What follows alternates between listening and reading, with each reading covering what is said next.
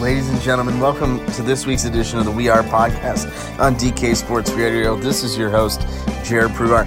And, you know, Penn State made a splash move last week on Friday late week news, firing Kurt Sciretta and bringing Mike Yurcich, the former offensive coordinator at Texas. And typically, Penn State doesn't do that.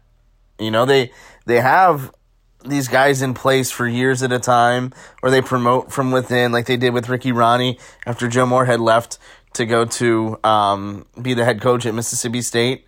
And then you look at this, and Ciarrocca's there for a year.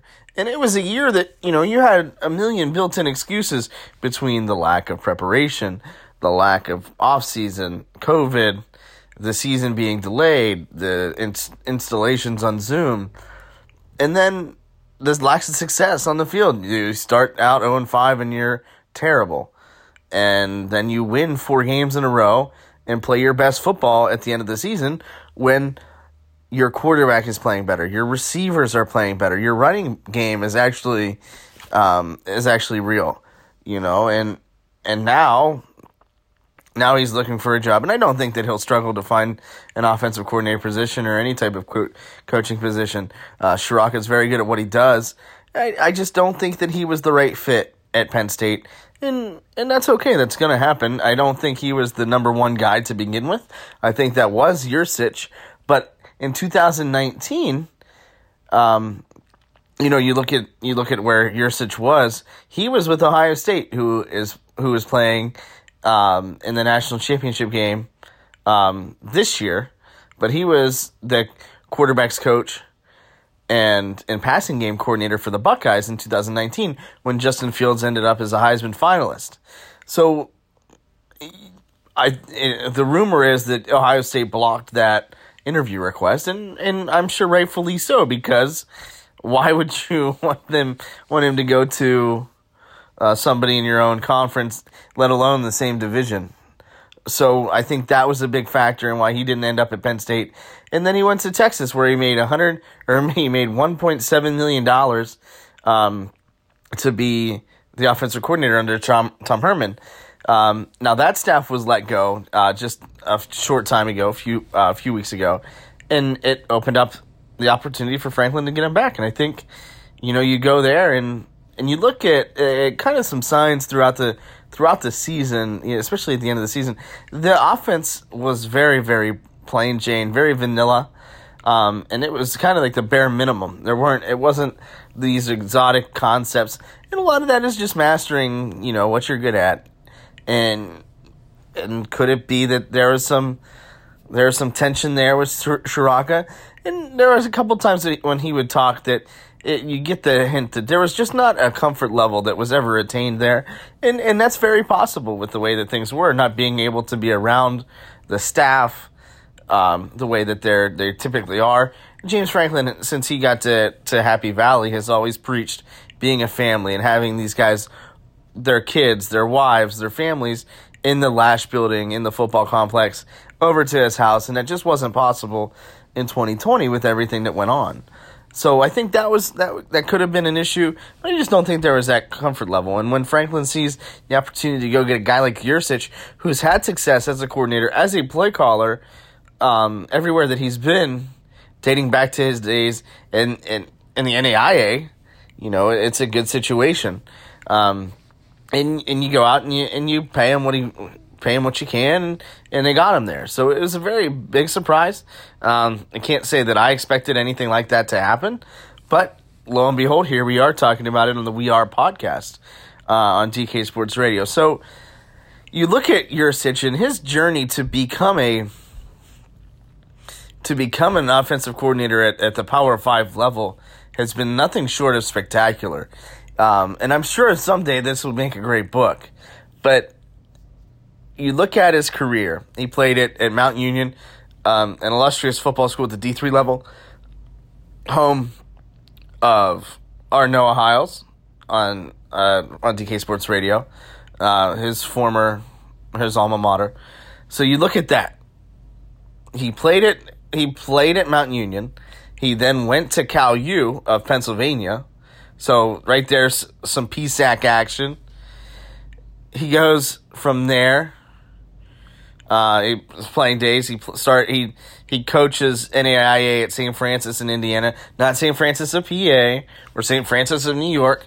A little shout out to the NEC, but he ends up coaching at Edinburgh. He coaches then at Shippensburg, and that's where Mike Gundy finds him. He coaches the Division II equivalent of the Heisman, and Mike Gundy finds him. He finds a guy that he wants to direct his offense, but not just direct his offense, but stay there. Because when you're at a Power 5 level, or when you're at the Power 5 level, you're going to take that opportunity to go run a program. You're going to take that opportunity, if you want to be a head coach, to go and mold your own program, both as a challenge and as a competition.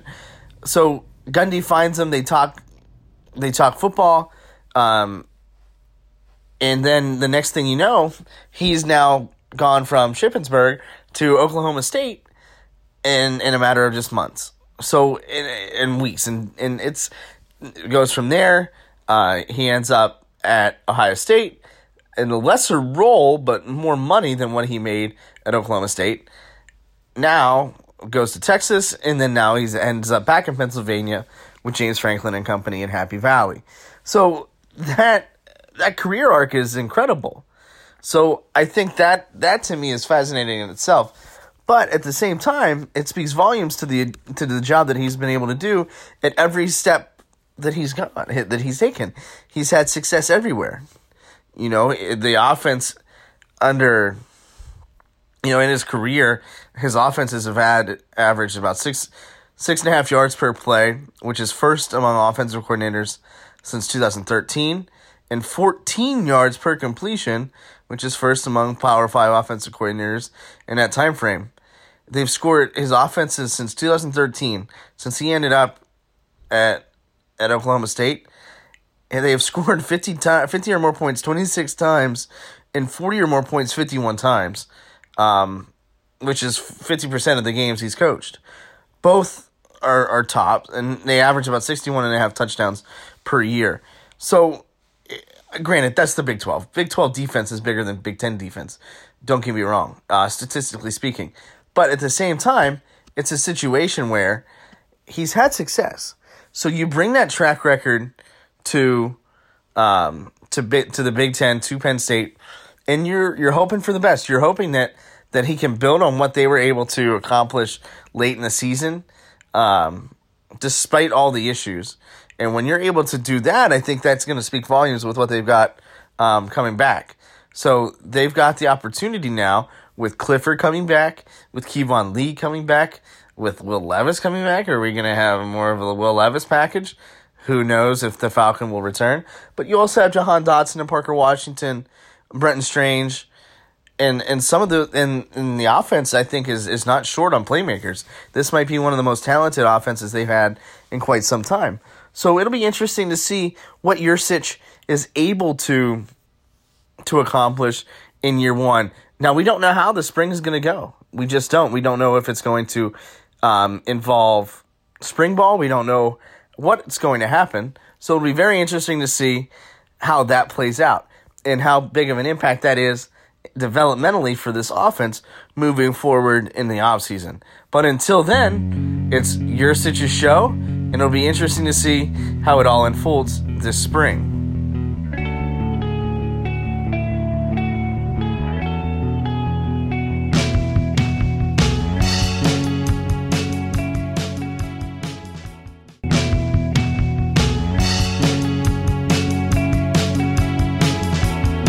Mike Yurcich, that news was Friday. All right, that was the weekend, and that wasn't the only news to come out. You know, you talk about coaches, and it looks like just prior to the national championship game Monday night, Bill O'Brien, former head coach at Penn State, has taken the offensive coordinator position at Alabama, vacated by Steve Sarkisian, who is now the head coach at Texas, where Yurcich is coming from. So a nice little couple 6 degrees of separation, linking Penn State, Alabama, Bill O'Brien, and Texas in one full circle. But a big thing that happened to Penn State after the weekend is Jaquan Brisker coming back for another year. He was a junior college transfer out of Lackawanna Community College in Pennsylvania. He's a Gateway guy.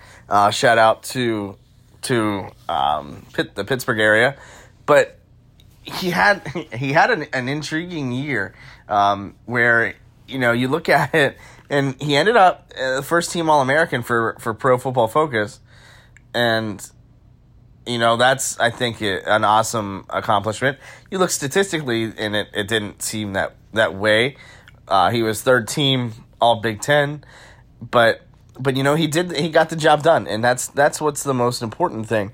But him returning to the secondary gives them himself, Tariq Castro-Fields, who has started for Penn State in the past and has a multitude of experience.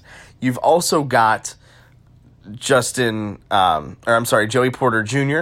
You've got Keaton Ellis. You've got Marquise Wilson. You've got a bunch of different options in that defensive backfield that's going to allow you to play some quality football if you can get pressure, if you can get up front the way that you need it to go. The linebackers, I think, are going to be talented. They're going to be there for an extra year. So I think that experience is going to speak volumes in the grand scheme of things. Now, it's not certain whether Lamont Wade will be back for another year with this extra year, or however you want to look at it.